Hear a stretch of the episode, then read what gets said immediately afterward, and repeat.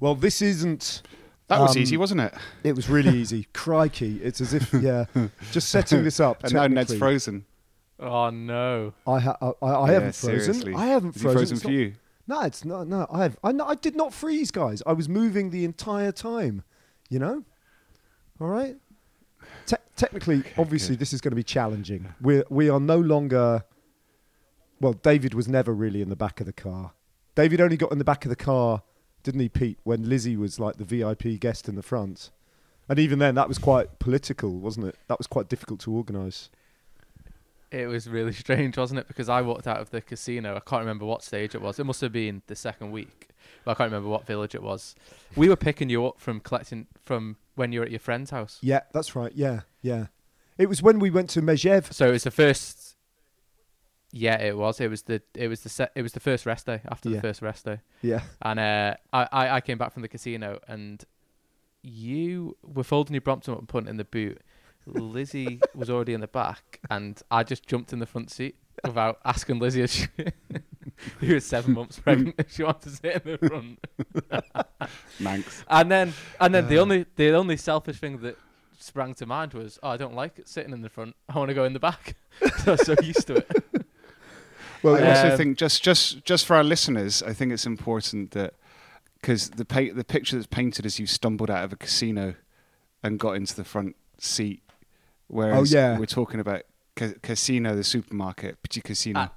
yeah. Very well Yeah. pointed out, David. yeah, That, that is quite. That's quite important. We clarify that. but this so is we're like, what was Pete doing at the casino? Not only not only did I um not offer Lizzie the front seat, I asked her to pick me up at four in the morning from the my, the local casino where I gambled all my all my earnings away. To anyway, to be fair, that, that we should explain where we are. it? We should explain. We should explain when we are. Well, I, I, I literally don't know where either of you are. I can only speak for myself. I am in the Holiday Inn Express in Lichfield, which Where's is uh, Lichfield? well, exactly. It's in Staffordshire, which is one of those counties that slightly passes me by. It's just to the north of Birmingham. That's where I am. I've never been to Lichfield before. I've just arrived. I've got my Brompton with me, my folding bike, the one with the solid tyres, the heaviest rucksack in the world, packed with all my stuff. I've ridden three miles from Lichfield City Station to the Holiday Inn Express, slightly uphill through a housing estate into a really, really strong headwind with that rucksack on my back, and it nearly killed me. It Took me about 25 Is minutes this to go three and miles. So Ned, is this is this your post Tour de France holiday? Not really. This is the Commonwealth Games. or as I like to call it, as I like to call it, Royal Sports Day. Uh, Royal Sports Day. We had good riffs about that. And Yeah. so you two are working because Pete, you're on mission, aren't you? Yeah. Firstly, Ned, I've been to Lichfield before, and maybe Lizzie Deignan might have even been there because there used to be um, a national uh, British cycling national round there as part of the under like it was the youth basically, so under sixteen to under ten. So I've been there a few times. But that's so interesting that you say that. I didn't realise that was the case. But literally, when I was riding across the city today, I thought this has got like British cycling vibes about it, Lichfield. Do you know what I mean? Do you know what I mean? Like a little bit of a, it's got a little bit of a church and a kind of like slight, little- and a, and a kind of little town centre. I could literally see where the finishing straight might be and where they put Yeah. that funny podium. A, uh, a, Yeah. a Greggs.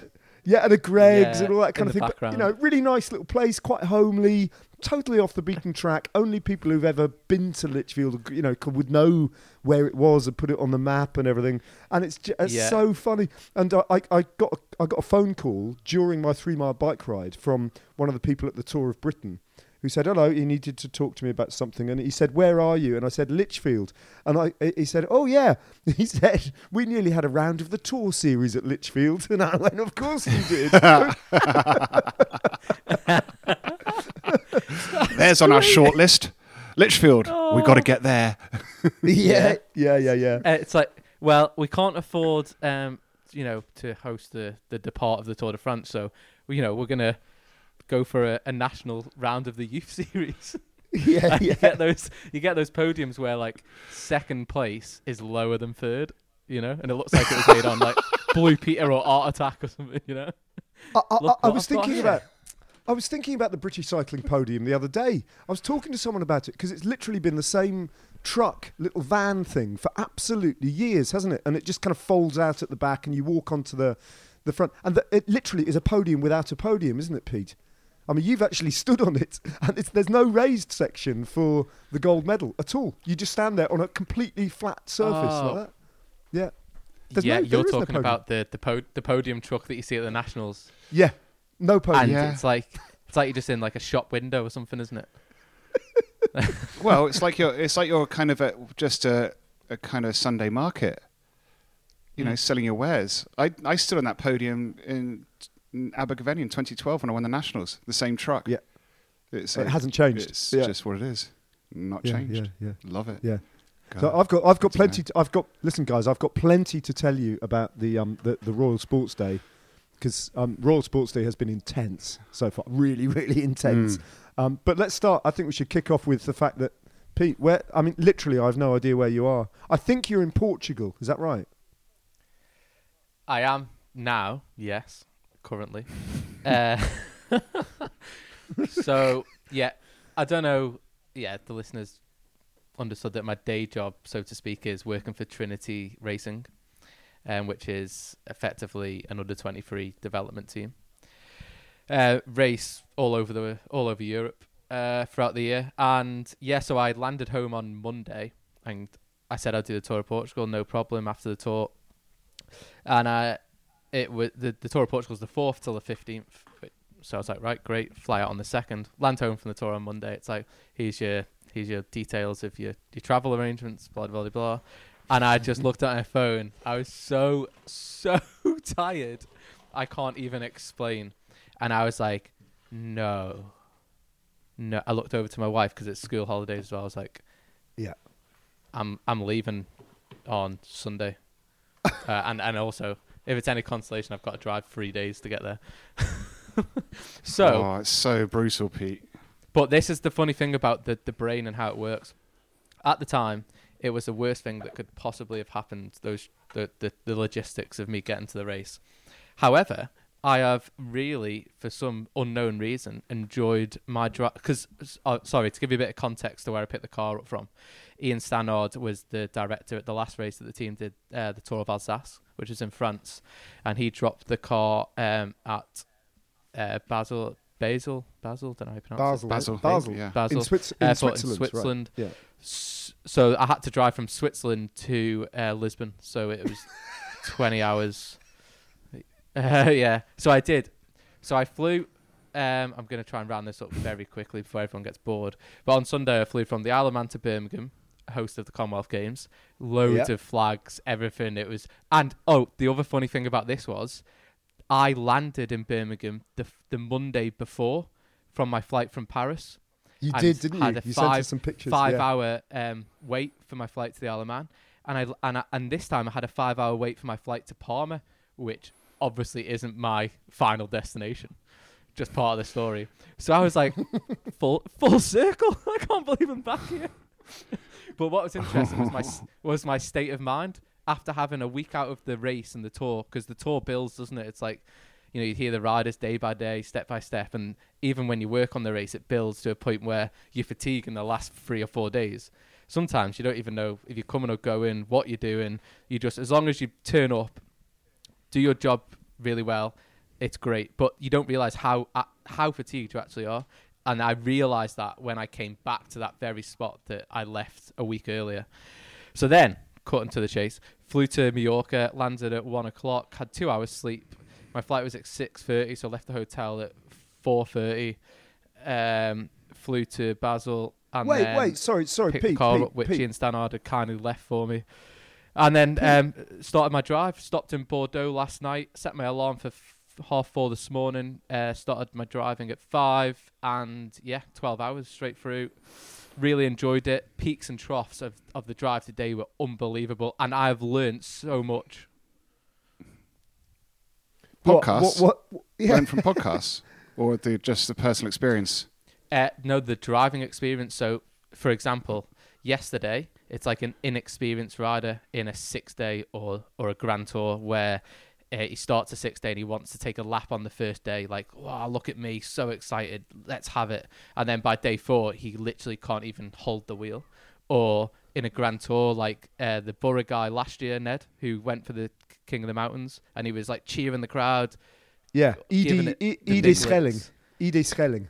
That guy. Yeah, and then and then it's like he gets to like stage twelve and he's like, oh, okay, this is this is the tour. Well, this is what I was like on this drive. So yesterday, music blaring, like proper, pretty deep, hard house stuff. Bear in mind, I had two hours sleep and I was quite tired, and I was like, oh, this is the way. Get me up for it. I'm smashing this out, but.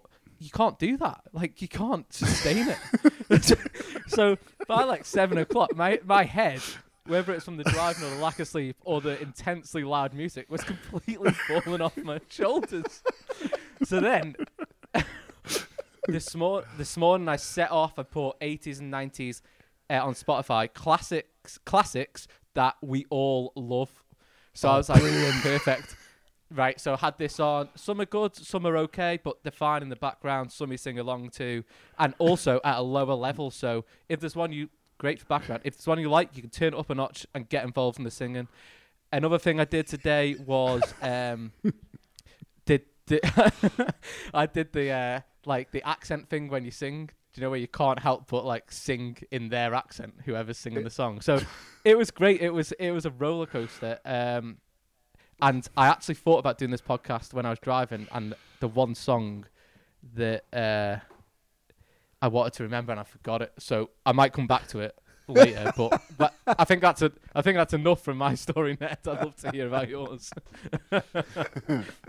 It's so Oh, good. I love so the fact that you. I love the fact. I love the fact you fall back on the 80s and 90s classics, though, Pete. What What did you absolutely bellow out? Did you have? Because I know you've got quite an eclectic. It's quite surprising your musical. The things you, you know, we've constantly been quite surprised by the music that you remember from your childhood. Effectively, like um, you're Mm. quite a fan of Paul Simon's Graceland, aren't you? And diamonds on the soles of her shoes and all that. That did that get yeah, I don't out? even know where that came from, but but no, no. Um, uh, honestly, there was there was all sorts, um, and I'm too tired to remember the specific songs. But there was one, and I remember pinpointing it, and I would say I remember this, and I wish I wrote it on my phone because it was forgot. like a proper. It was an uplifter, and I was into it. But what I'll do is I'll try and think of it whilst whilst we're doing the rest of the pod, and if it comes to mind, I'll I'll let you know. Thanks, Pete. 'Cause- That's super yeah. weird because I was listening to songs because I was driving up to Drona yesterday to pick up podcast equipment to do this, and I I was listening to kind of m- my music, and there kept being 80s songs coming on, and I was like, oh, I was so gutted I didn't bring them out of the tour. So I'm gonna have to start compiling over the next year a Tour de France 2023 playlist, Oh, that'd be brilliant. That'd be Wouldn't it? brilliant. and it's gonna Yeah. be 80s, just stuck in the 80s. Yeah. Little little So bit that- into the anyway, that's- nineties. uh, Could we could we just go into the early Mm. nineties maybe? Yeah, as we go, Yeah, deep, as we go deeper into the race, we go, yeah, I can drop them in. Yeah, I We think have we to- can. oh. We can sort. Of, Also, I didn't realize that um, Elton John covered your song. covered. it was Yeah. that was his song. It's not his song. That was his. It was, what was Uh, Bernie Tappy? Bernie Ta- Tapau. What's his, Yeah, his he- co-writer? is- Well, no, the, I listened to the original today, the chorus What? with the. no, Is Pete. it- N- I no, Pete. I surely on it- that was research. written. F- that was written for El- written for Elton John. That was his first hit. I'm googling it, guys. Well, I thought I'm I sure always thought it. it was. I'm sure I'll it be- was. It I- was. It was I'd be amazed was- if this if he hadn't taken the chorus from this original because you know an original because Yeah. it, it's an original. well, he might have taken. s- well, he and might someone have makes it better. thieveried a melody. then the, that But- the full on lyrics, and he, he added his verses, but the chorus is exactly Mm. the same. Your song is a Mm. song written by English musician Elton John and songwriter Bernie Taupin, and performed by Elton John.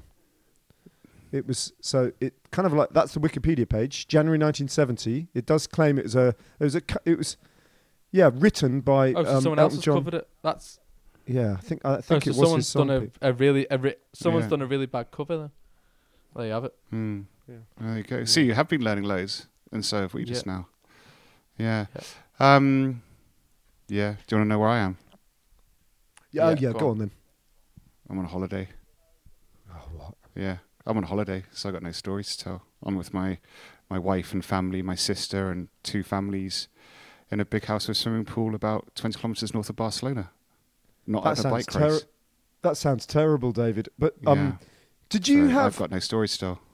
Did you have the same thing that me and Pete have? Because it's really interesting hearing Pete talk about it. I was absolutely spent at the end of the Tour de France. For the next couple of days when we got back and I was home quite early on Monday morning, um, I kept falling asleep. And I wouldn't, in the afternoon, I couldn't Mm. fall asleep just once. I'd fall asleep maybe three times during a day just for 10 minutes. I was I, so I did it. tired. Yeah, I was. I was buggered. I got I got up on Wednesday morning, um, at like eight o'clock, which normally get up l- earlier with the kids, and as didn't Nicole didn't. I wasn't guilty about sleeping and got up at eight, feeling like oh god that's late, and then she was out running, and I was like I got showered, got dressed, and then just climbed back into bed at nine o'clock, fully clothed, and just went back to sleep again. Fully Yeah. clothed. yeah. Oh, I was fully clothed, just climbed back on top of the bed and just went to sleep again. Kind of so really tired. aberrant behaviour. Like really, yeah, yeah. But it I- was. yeah, It, it, was quite it was quite full on. It's like a decompression week, isn't it? I always call it, where you can't be really responsible for any of your actions because it you are literally it. Honestly, I, you can't think clearly. You just you're going from day to day, and then I always find it takes a week at least to really get back to your normal self and way of thinking and pro- productivity as well. I'd probably say. yeah. Do you know what it's Yeah. like? And this is and it's so far not like this. It's like demobilization because you're so institutionalized to something. Kind of we just do the same thing every day, and it was just like okay, just go back now and fit back in. That's And I another like, thing I thought Pete?" about m- on my car journey today. So I actually got institutionalized because I thought I wanted Yeah. to stop and I did. And then when I stopped, I was like, I need to get back in the car. And I got back in the car and I was like, oh, I'm, I'm relaxed again. Like this is my Yeah. this is my safe place. This is Yeah, where but I not being- exist. yeah, and it was like, how? It's yeah. Not not being funny though. I'm just setting up this. Uh, you know, on our, our little WhatsApp group, just setting up this podcast. I think all three of us have been feeling slightly uncomfortable about doing it not in a car because that car did become our institution, Ah. didn't it? In, in in lots of ways. Yeah. Pete was going to go and do it. Pete was going to go back and do it in his car. So close to going to the car. David, um, what you said about mobilisation, that's that's really interesting because I've been reading a lot about um, uh, about the aftermath of the First World War for, for, for some stuff that I'm writing at the moment, and and um, a lot of the theories about why kind of political extremism and also a, a kind of ultra um, expressions in the artistic and the scientific world, and it's just kind of like the, the in Germany they call them the, the the years of the comets. You know, sort of blazing trails through the skies. In the early 1920s, the world just kind of exploded into, for better or worse, all these kind of different splintering directions. But a lot of that, a lot of the reason for that, people think, is because the great populations of Europe had just spent four years in mobilization, where their lives had been their everyday. You know, it's kind of like ultra lockdown with mortal danger attached. You know, and so everything had been controlled, everything had been regimented, and when that all fell apart. What followed was this kind of uh, complete confusion of self-expression and all that sort of thing. So, and it's actually kind of like, oh, boo, and not necessarily, um, not necessarily a positive thing, but just kind of their world fell apart. You know, in, in all sorts of different Mm. ways. It's really interesting. It's what it feels like at the end of the Tour de France. It's exactly what it feels like. Yeah. We, But- we got micro-dosed demobbing. Mic- Mic- microdose Uh, demobbing, yeah. Since it's Mm. the first podcast um, post Tour de France, should we talk a little bit about the what happens after the Tour de France and what where the riders go and what they do, what the staff do? So obviously for Should- all the zone yeah. technique, it's a big, big, big pack up, isn't it? Riders Yeah. probably Mm. get drunk for the first time in I don't know eight, nine, ten months. I, for a lot I, of them. I, I did. I did notice Um, that Gerard. and did I, notice- decided, to, well, my friend was over and we didn't really know what to do. We went back to Harry's bar. And um, then we ended up at the, a club called Duplex where all the riders go. And we were like, let's leave. And then as I was leaving, I stood by so you have the top door where the bouncers let you in, then you walk downstairs, and then there's like the main door. I decided there was some cyclists coming in, and I decided to, like to clap them and say like, "Well done on your Tour de France." And uh, an hour later, I was still there. It was like the Commonwealth Games closing ceremony, but for the Tour de France. and then also like the Oh. accreditations that staff get. It's really funny how it's like a. It, they wear them as if they're they're a medal, you know, that they've won at the Olympics Mm. on the final Yeah, night. It's, it's- great. It's mad, and it's also the first time that the Tour de France hasn't stopped. That it True. just Yeah. started again the next day, Yeah, and yeah, yeah. with for the first Oh, time in 33 years. And I think that was an amazing week. I know, and, and it was. And I think it Ned, you smashed know, expectations. I mean, I've been following it as well, but I think you, you've been following it as ever, uh, if not as close, probably closer than I have. Well, I mean, I could. I, I was able to follow it very closely, the Tour de France femme, for the first few stages before the racing that I was working on kicked in, um, and then it was it was a bit harder after that. But it was. I mean, it got off to an amazing start, the Tour de France femme, and I, and I thought it was. It did make me think. You know, those stages into Epernay. Um, through the Champagne region on those rolling roads, they had a bit of gravel. They had all that kind of chaos, um, and uh, the final two days, uh, where Annemiek van Vleuten just dominated and rode away from everybody, um, having actually looked kind of like not quite herself for the opening six stages. Um, I, I, it, that kind of like that was where the race for me became a little bit more sterile, and you kind of thought, oh, okay, well, you know that, that, that that's that's the outcome that everyone expected, and that's that's the you know that's that's how it's happened. But up until that point, I thought it was absolutely brilliant, and certain the way that Vos was racing, the way that Demi Vollering was racing, the way that Cecilie Uttrup Mm. Ludwig won that stage. Mm. Um, I thought it was I thought it was great. I thought it had absolutely everything, and the fact that I think I think it's really significant Yeah, the fact that Vos took the yellow jersey and held the yellow jersey for as many days as she did, because I Mm. think you know the first Tour de France femme needed needed to have the greatest cyclist uh, perhaps there's ever been, but absolutely certainly the greatest Mm. uh, female cyclist, road racing cyclist there's ever been. Cyclist, full stop, because she's won so many Mm. different um, disciplines.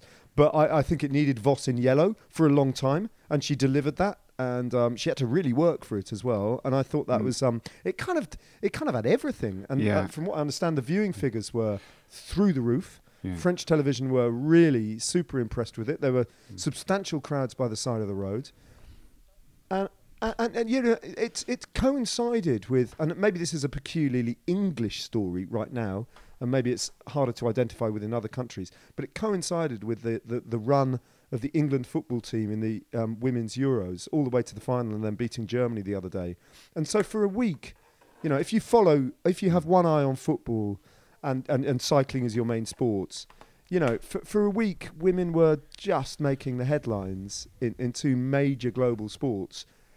And, and, and it's been uh, it's been it's been absolutely it's been absolutely brilliant, and I think it was a I think it was a triumph the first Tour de France femme. Mm. My only regret is that we couldn't cover it. You know, um, uh, that really annoys me actually. Uh, whether or not any of us would have actually been on the ground, I don't know because ITV might have wanted a, a totally different commentary and presentation team, and that would have been uh, perhaps a, a, the best decision. But had we been there, I would have really embraced it.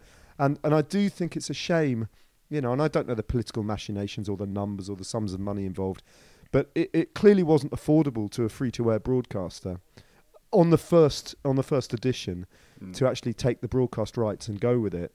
My only hope is that you know, given that it's been the success that it has been, that maybe that might change in the years to come because it, it was um it was ev- uh, you know it was everything that it should have been. Do you agree? Do you concur, guys? Was it? Is that the impression it made to you? Absolutely. I thought it was. I, I only watched. I didn't. I don't watch that much cycling anyway, to be honest. When I'm not at the tour, but I had it on in the background a few times, and when I was at my parents having tea. Um, but I thought it was epic, and I think it shows the power of the Tour de France as well, because it's like Wimbledon or any Grand Slam. If you host um, a women's event along with the men's, then you you automatically get that. Um, what's the word? It's the. It's almost like the. can't think of the word. It just am- amplifies it. Does it just amplifies it because of it's just the status of the race in It's itself as it's a the s- brand? sorry, sorry, it's Yeah. the status. So, for example, if you Mm. have Wimbledon, or you have a, a tennis match that no one's heard of, of course, no one's going to watch it because they're watching something that they've never heard of, and it's got no, it's it's got no legs. But you know, you have the Tour de France and the crowds that were there as well. That was next level, and it just goes to Mm. show the power of the Tour de France within its own country. Because even in the Mm. men's Dauphiné, you have literally like five people on Alpe d'Huez. Tour de France comes to Do- Do- uh, the Tour de France comes to Alpe d'Huez, and it's you can't move. So it goes to show that it's Mm. not actually about necessarily the race itself. It's about the the event that Yeah. holds it, which was which I Mm. I found quite interesting. Also also I found quite interesting, like the men's races at like the men's race at the Tour de France. The it it was almost like the intensement went up and the pressure of the teams because there was way more crashes. Fighting for position Mm. was you you know you don't often see it as much and well it's hard to tell on a TV. We don't often see it as much in women's racing, Yeah. but it was um it Mm. was really intense racing, uh, and I think it's, I think it's epic. Yeah, I was. I mean, I was actually following it pretty closely because at chapter three we've been sponsoring the pro cycling stats for for women's pro cycling all year with Factor Bikes to enable them to do it because they needed the funding to to be actual actually able to to employ somebody to to do all the sit at the computers and, and produce all those live stats and so I was following it because I love following that, and I was kind of, you know, in my docile state, kind of post tour. I was still in that cycling loop, and and I was following the race, and I found it fascinating. And I agree with Ned, Marianne Vos, who's in my top five cyclists, kind of of all time, male female. I just think she's amazing. Seeing her kind of win was super cool, and seeing that type of racing and from the the Monday to the Friday was so exciting. And they put in the mountain stages the weekend, and I think I read the interviews and everything afterwards, and I think even Annemiek van Vleuten kind of admitted that it's the the level's not deep enough, perhaps currently. And going back to what we spoke about in uh, during the tour, the kind of the idea of the pyramid, it's still relatively small because no one's helped the sport grow yet, and you need an event like the Tour de France Femmes to to encourage, inspire kind of a new generation to go and do it. Because now there's a there's an event that's so iconic that has such high status. It's it's something you want to aim for. It's you kind of get into it for the women that have been doing it for years, 33 years, not to have a Tour de France, and only recently kind of the monuments coming back in. You go into it and you can't compare to what the pinnacle of the sport is for men. So you need to put these events in, but I think also they they, they should probably revisit and the fact that you, I don't think it's ready for really big high mountain stages because it's you need such a depth of a field Depth, to do that. yeah. Otherwise, you're going to have one rider that's just going to ride away and kill the Nullifies race. the racing, yeah. So that was the only race thing. I think that I, I think that was the only thing that they maybe got wrong. Actually, that there were two days with, with, with, with you know slightly too many uh, kilometers of climbing. You know that, that last climb to Super Mm. Planche des Belles Filles was absolutely guaranteed to produce huge time gaps, and there was no way that a group was going to get to the top Mm. of anywhere near to the top of that climb together. So it did kill the general classification race a little bit stone dead. But I mean, you know, up until that point, uh, and Mm. But that the race clearly has to have the ambition to grow into the mountains and you know t- Mm. to do all that. I mean, uh, Yeah, it's great. yeah. It's Yeah, I- yeah, It's- I agree. Yeah. It's, yeah, it's super cool, and I think it's it's um, yeah. And as you say, I mean, I, I arrived into Barcelona on uh, Sunday and waiting at the lug- luggage carousel. They have screens all around the whole of Barcelona, the main T1, and all the screens were showing Tour de France Femmes. And I was like, that's pretty cool. You know, there's I very mean- few sporting events that get that. It's kind of so that goes to show again, like Pete says, just the sheer scale of it, the the event itself, and the the brand of the Tour de France. It's a huge step function increase for women's cycling. Yeah, when you get the president's, the U.S. president's wife, tweeting about it, saying, you know, that, that, you know, it's a Mm. whole different level. So it was um, yeah, And it's it- great. Mm. It's re- it's really basic, but even to the point where just seeing a woman in the yellow jersey, like it was, Yeah. it was, ve- it was very impactful, wasn't it? Mm. Yeah, like but almost, you know what? subcon- or, or almost subconsciously though, without even realizing. Like it was like, Mm. wow, this, you know, this is big. This is like, Mm. um, but it's just Tour de France. It goes to show it's the event. It's the Yeah, but of Pete, it. but Mm. but Pete, I mean, yes, I completely agree. But the other weird thing about that is, particularly, and I go back to Vos wearing it. When I saw the pictures of Mariana Vos pulling the jersey on on the podium, actually, on the one hand, I thought, yeah, that has a real impact. But on the other hand, strangely, I kind of thought, well, that's been around forever. You know, it felt like it Ah. felt like it, it kind of It didn't feel new. It felt somehow. Um, what am I trying to say? It just felt like. Um, But I think Why that is no, but that's I think I think that's Pete's that's Pete's point, because Yeah. all of a sudden a woman's wearing something that we so identify cycling with, and that we understand, haven't yeah. had that we understand that is part of the kind of lexicon of pro cycling, and then it was almost like welcome back into the sport, uh, which is, which I think is, I think that I think that's what it is because again, just going back to how iconic that is and how that's that's not been a woman hasn't been able to wear that for 33 years. That's insane. It's um so yeah so it is important. But but let's move on to perhaps the the Royal Games, Ned. He's been putting this. He's been putting this off, hasn't he? He's been. mate. So I've done. I've just. So I'm in Lichfield now. The reason I'm in Lichfield is because tomorrow. tomorrow I'm going to be commentating uh, on the mountain bike races, the women's and the men's mountain bike races, guys. This is deep. This, is, so good. I'm- this is so this- good. I'm so worried. I've just got off the phone um, to my good friend Dan Jarvis, who actually does a lot of mountain bike commentary, commentary and is a real kind of expert in that scene. And he's given me some real pointers. Not only that, I've just found out. So I'm doing the world feed commentary, as you know, guys. So basically, I've been broadcasting to the Philippines, to Japan, Singapore, South Africa, um, New Zealand, and some parts of North America. No one in the UK has heard my commentary so far. I'll, I'll come back to what I've been commentating on. Um, but tomorrow, the BBC, who is showing the Commonwealth Games in the UK, have, for whatever reason, decided not to send BBC commentators. So Simon Brotherton and Chris Boardman, who are doing all the rest of the cycling, have been stood down for the mountain bike racing tomorrow. And the BBC are going to take the world feed commentary Ah.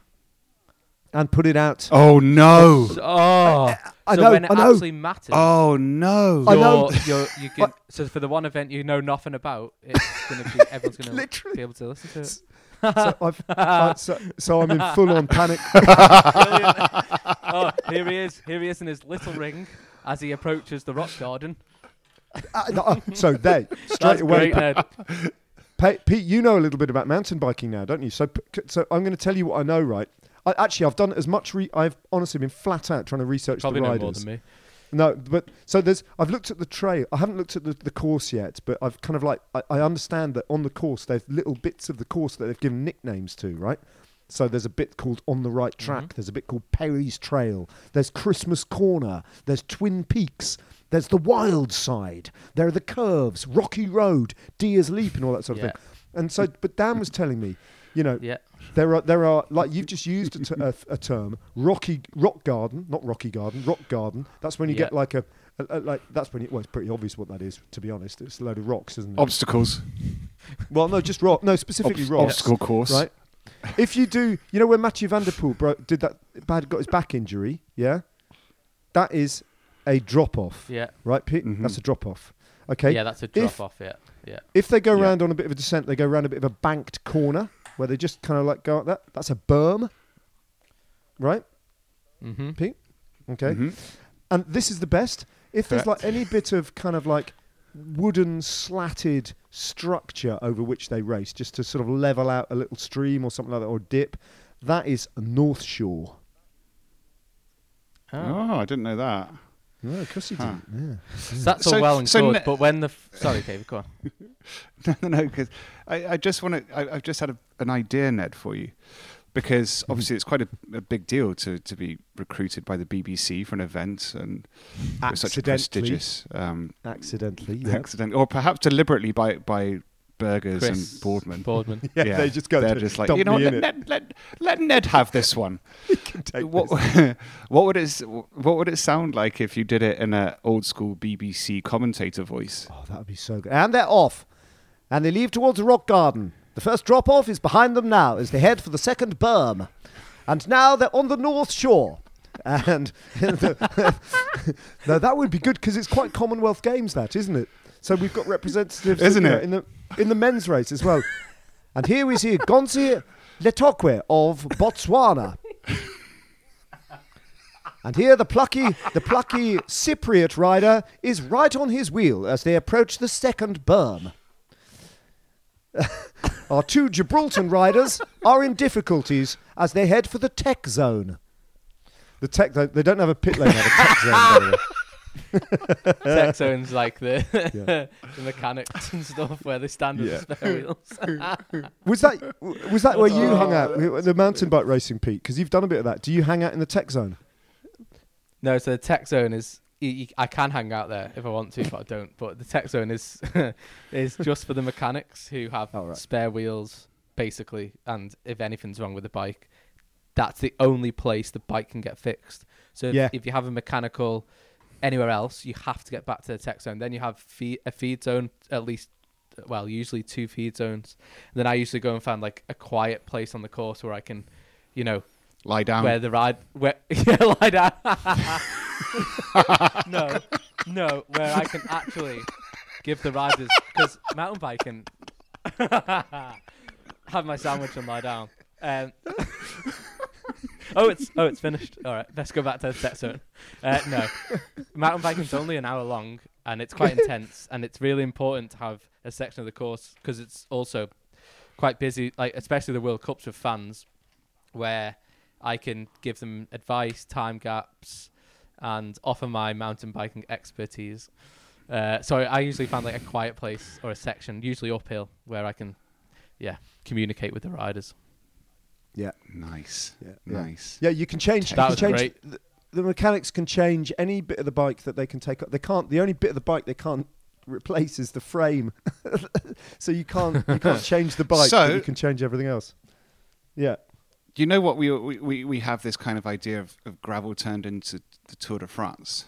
Yeah. But maybe this was another fork in the road where gravel carried on and ended up being mountain biking because they still stand by a lot of the rules of the original Tour de France. Like you have to repair Not your own what- stuff so or. So Charles Darwin would, Yeah. would have been really interested in mountain biking, wouldn't he? Because so what mountain what you're suggesting is that mountain biking is like the Galapagos Islands. And Guillaume Martin would have probably been interested as well. Guillaume Martin would have loved Yeah. all this stuff. He would have loved this. He should listen to this podcast. In fact, we had him on as a guest. Pete, mountain he was very biking is mountain Yeah. biking is the Galapagos Islands. It's like where they he's found what what what was the animal he found or the plants where Ah, he suddenly realised. Wasn't it a monitor lizard or something? Or no, no, no. Wasn't it something kind of Something spiny like kind of thing that had se- it was separate evolution, wasn't it? It just they'd ended up there and they'd evolved separately off the mainland. So, so these species were only found That's on the Galapagos Islands. That's mountain. That's biking. what mountain biking is. It's like Yeah. th- it's like this weird thread, this parallel Yeah. thread that went off at the beginning Yeah. and ended up Oh, do you know what? here with you commentating mountain I- biking at Commonwealth Games. I'm really looking for. I'm That- really. I'm really looking forward to it. I genuinely am. I'm up. I'm up for the challenge. That BBC voice was amazing, by the way. yeah, the It's like- BBC voice is so amazing. tempting. That's up there with the Fred Wright's granddad story. I, I will be getting you to repeat that. Um, yeah, no. I'm, uh, listen, You're I'm, so gotta get- BBC, we gotta give you some, actually. like, You're so cue. BBC, aren't you? Really? Isn't thinking he? About it. He's yeah, He- Cambridge not really- Cambridge graduate. yeah. I could just imagine Yeah. actually on the on the breakfast show, you know, where, you know, where they have a guest in to talk about like a certain random topic, Yeah. Ah, bring in Ned Boulting. Yeah. and they just debate the, his life over it. Great. wearing like wearing like a tweed. Yeah, And- tweed, yeah, definitely Yeah. tweed. Yeah. It's like dishevelled. I have a little. kind you of know, like, like a, when you- like yeah, he's professor. disabled like- for a reason because he's he's that Yeah. Passionate. cares. You know, it, you know, if you're trying to gear up to doing an, a- a certain Pete, you've got a really good, surprisingly good Cockney accent, haven't you? But you know, like sometimes you can just hit the sweet spot and do a really good accent, and sometimes it just goes all over the place. And Yeah. but do you ever have? Do you have like a kind of a little phrase that you like a warm up phrase that gets you in the in the zone for a particular kind of accent? do you know what I mean? Like um, Right, for George, so- for gone. Go on, no, you go on, finish. Well, I've got a couple. So for Geordie, I've got, I've got for Geordie, I've got war bollocks, man. It's quarter past eight and someone's farted.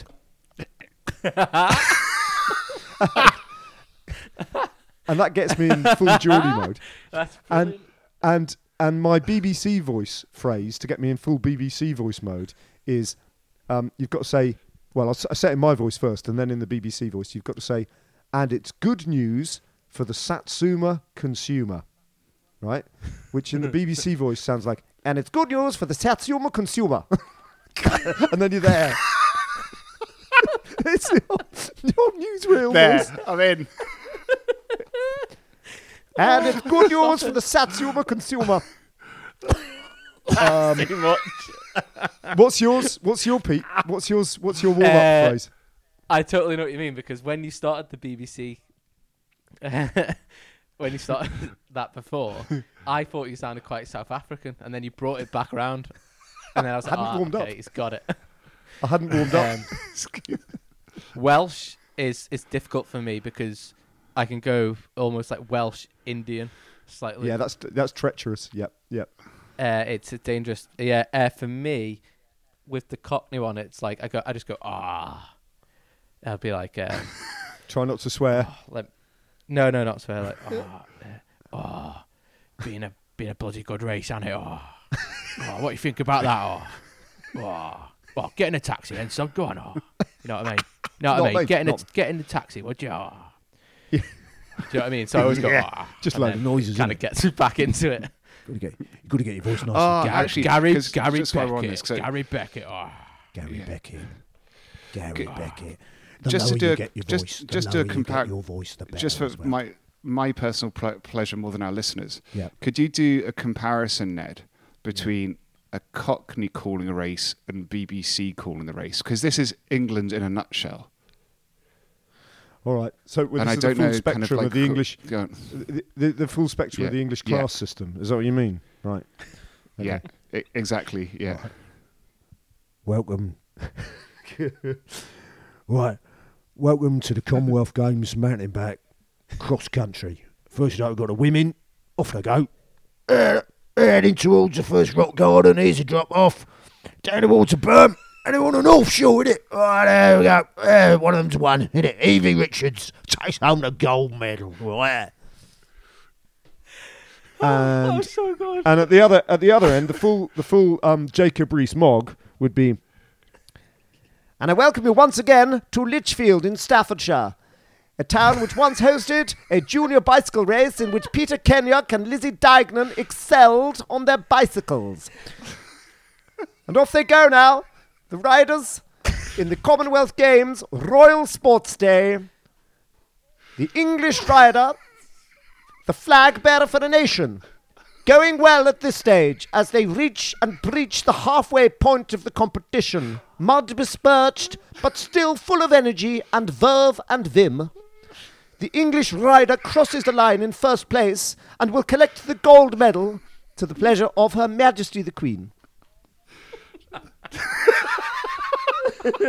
And that's was what we're so that's what we're hoping. That's I what we're miss hoping for. that. I miss the old Pathé, the old Pathé Sports kind of BBC, just absolute ridiculousness.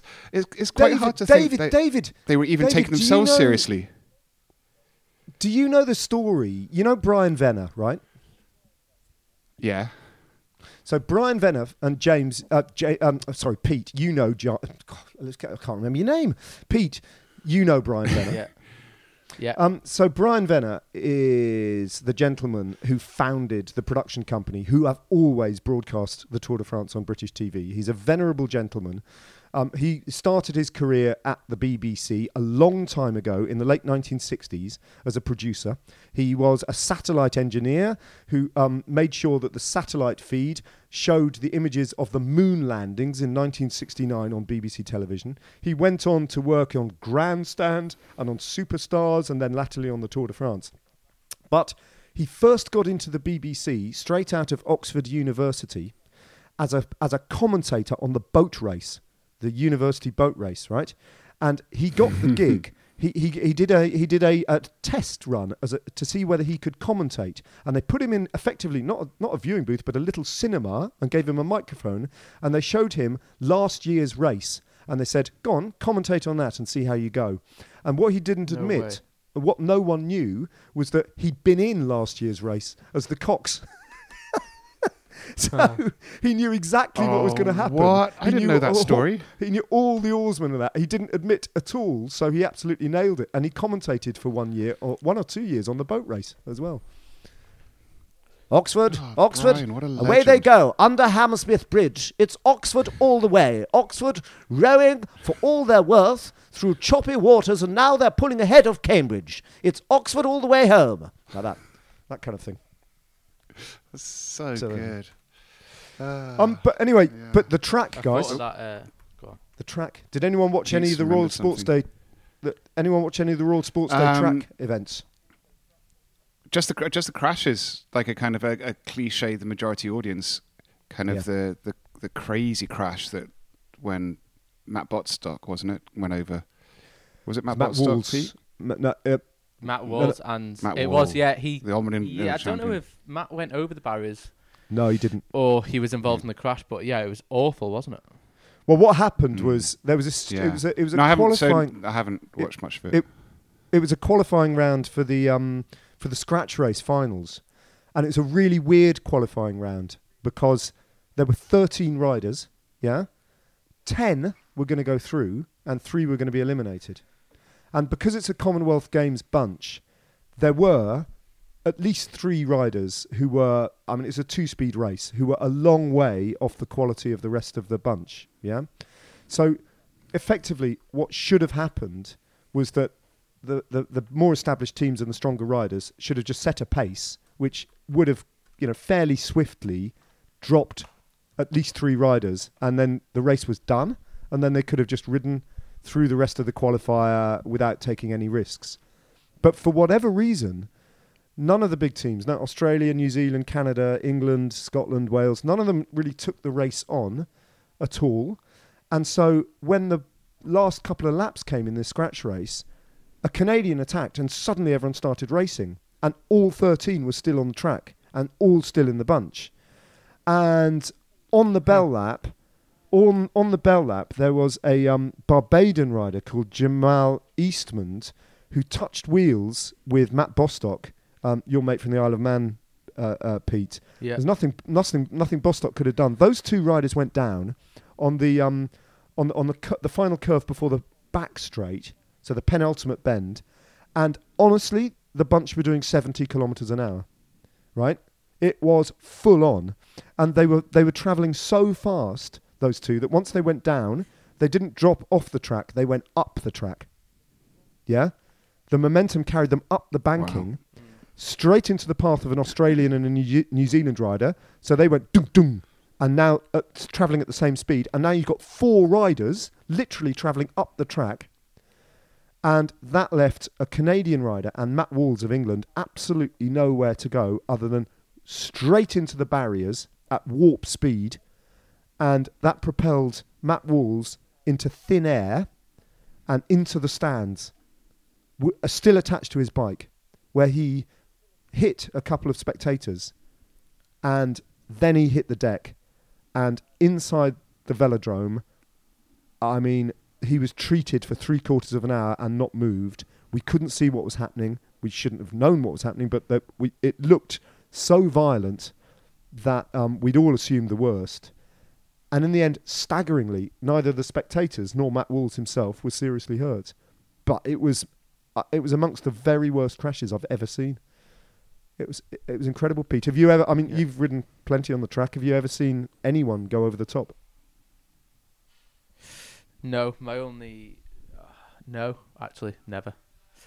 Um, it's it's obviously a potential hazard, isn't it? Because at the end of the day, you generally move right, and also you if you you you tend to slightly overlap the wheel on the right, so it's a knock on a domino effect, and obviously there's only you know so much track you can you can ride on, uh, but it happens very rarely. Uh, luckily, as well for the spectators, that no one was seriously injured. I don't know how you can, how you would even look at making it safer. I mean, what, know, what do you do? th- Put a netting Yeah, up, but then they fall off the netting back down. I don't know. Yeah. I thought about that peak. It's like it's like sense that it descending a mountain stage in a in Yeah. a tour. You know, it's like there's so many hazards Mm. that on every single hairpin, but it's it's Mm. part of the sport in a way. I mean, I don't know. I, I yeah, I thought about that peak because I thought, wouldn't it be horrible if, in a world of health and safety, and uh, rightfully so, that they went like ice hockey and just put big kind of perspex barriers around the side to kind of prevent that sort of thing happening because it happens once. As you say, so thankful that nobody got hurt, but it is such a rare occurrence. And again, it's kind of one of the mad things about cycling is that you can sit there at a velodrome and literally lean over and touch riders if you wanted to, going 70 kilometers an hour at times. it's bonkers. But yeah. it's kind of what's cool about it. But yeah. Yeah, and I, I I think you know, I think maybe I think maybe there's a kind of like a, di- a difficult and broader question to be discussed about the nature of the Commonwealth Games peloton, or the, the nature of the Commonwealth Games it, itself, and, and Mm. what they're there, what they're here to do, because it is such a, it is Mm. such there are so huge the discrepancies in terms of equipment preparation opportunities, therefore performance Yeah. you know that that on the track I think that uh, does Ned- represent a quite ha- can represent quite Yeah. a hazardous Ned- situation Yeah. and and yet Ned, and and yet and yet it's so it's so important isn't it that the Commonwealth Games this Mm. is what defines them you know this is the difference between the Commonwealth Games and everything else this Mm. inclusiveness this Mm. opportunity the fact that the para track um, events and all the para disciplines are fully integrated into Mm. the medal program you know there is a distinct difference between the, the Commonwealth Games and everything else and if they're if they're not Mm. for this Yeah. then what are they for I don't really know you know Mm. so I think that's a, maybe a, a, a, a bit of a discussion to Ned, Pete, Pete, Pete, you and I have a we have a story about this, which is exactly this, which is a 2014 Commonwealth Games road race in Glasgow, where it was a really technical course and it was torrential monsoon-like rain at the start, and we could see kind of exactly what you're saying. The peloton was a total mishmash. You got from like guys just coming out Tour de France. You've got some of the best bike races in the world, and you've also got guys who've never, sometimes barely raced in a peloton before. And so amongst us, we almost we kind of made the decision: let's hit out hard from the first lap and just thin it down for safety. And and Pete took it to the extreme and just went off on his own and spent kind of three hours off the front on his own. But it was kind of we we sort of agreed the only way we can make this safe for ourselves if is if contrary to what we'd normally do in a road race is start kind of slow and let the race happen and then have our teams look afterwards. We thought if we don't strip this out and slim it down on the first lap, we're all going down. And so we kind of just attacked. We went really hard from the very start just to strip it down to make it safer. So you know that's Yeah. sometimes what happens. Yeah, I mean, I did the the bunch races on the track when I did the Commonwealth Games in that year, uh, and they were fine. I think it actually the most the scariest place I've ever been on a bike is the Tour de France. yeah To be true honest, that's a very good point that's a really good I mean, point it's it's for me that's literally like the sprint finishes, the stress that's involved, the pressure from the teams. Nothing will ever come close to how dangerous that race was or felt in my head. yeah Um, and I think at the end of the day, the Commonwealth Games, it, it, it, it the event is what it is, and it's you, as a professional, you actually don't have to go and do it. You're not contracted to do it, and it's a choice. So, if Mm. if depend, it doesn't matter who's who's there because you you've decided to go and represent your country and race race your bike. So Yeah, that's just part of it. true. You've t- you've t- you've totally Facts. But I convinced me, agree. Pete. I think I, I think I think that's a, no. I think it's really well expressed. It's really well expressed. Oh, by the way, a brilliant, amazing rides from um, various different other riders on the track. Um, Aaron Gate of New Zealand absolutely dominated the endurance event. He's he's he's a brilliant rider. He won the individual pursuit. New Zealand won the Hmm. team pursuit, and he smashed the points race as well as did uh, New Zealand. They finished top of the medals. Um, there was a there was a changing of the guard in women's sprinting a little bit. Ellesse Andrews of uh, New Zealand uh, kind of overcame Kelsey Mitchell repeatedly in the sprint events. Um, Kelsey Mitchell, the Canadian Olympic gold medalist from Tokyo, so she came of age. Very, a whole bunch of other stuff to admire, but Laura Kenny uh, picked up the only gold medal for England, and they left it till the last session of I think it was the seventh session before they got any gold medals whatsoever, and it was the only one and she had so much pressure on her shoulders going into that scratch race to deliver it. Um, but it was an amazing ride with about two and a half laps to go. She had to she had to um, do all the work. She had no teammates left. She had to hit the front. She had to bring back the attack and then hold the pace and uh, take it all the way to the line. And she did. And it was it was actually brilliant. I mean, she is she is phenomenal. I mean, she's in, she's still Well- only thirty years of age, and God knows how long she's going to carry on. I actually hate the term champions. I don't know why. It just doesn't sit right with me when people use the word champions in cycling. But I'm going to use it now because that's what they're called. Uh, she is like you know, a Cow Thornton, the Nationals, Yep. similar. You know, all the pressure, Mm-hmm. everyone's looking at him, and that's what champions can do. They Yeah. can turn up Mm. and provide in the you know the most difficult circumstances when all is against them and everyone knows and expects them to win, and that's what makes them who they are, and All right. why they are where they are. I, I, I guess. Yeah, couldn't agree more. Um, look, I, I'm quite hungry. I'm going to have dinner now. What's everyone doing for dinner? What are you doing for dinner? Pete just Okay. shrugging because he's got his team to look after. Um, we're having Mexican. Nicole's cooked Mexican tonight. So oh, that sounds we're amazing. gonna that. I could eat a Mexican Yeah. right now. Um, I brilliant, were gonna meet the team actually and go for food somewhere in Lisbon. I've actually just thought about the song that I that really resonated with me. yeah. Go on, man.